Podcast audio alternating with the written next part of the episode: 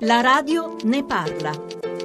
Patrizia Filippi, presidente dell'associazione Vaccinare Informati. Voi ci tenete a definirvi non Novax, ma Free Vax, ovvero? Siamo nati parecchi anni fa come associazione Vaccinare Informati che comunque è in Trentino Alto Adige. I nostri obiettivi sono sempre stati libertà di scelta, corretta informazione, perché non si può e imporre un trattamento sanitario obbligatorio, questo decreto una cosa positiva l'ha avuta, aver risvegliato la coscienza civile di migliaia e migliaia di famiglie italiane. Lei è insegnante? Maestra di religione nella scuola pubblica, sì. Lei si vaccinerà? Assolutamente no, penso che la salute venga prima di ogni altra cosa e poi penso che nella vita i miei genitori, umili genitori contadini, mi hanno insegnato che l'obbedienza non è una virtù quando va contro la propria coscienza. Io non lo farò, naturalmente farò ricorso e se non riuscirò cambierò lavoro, anche se per me è fondamentale lavorare, avendo dei figli giovani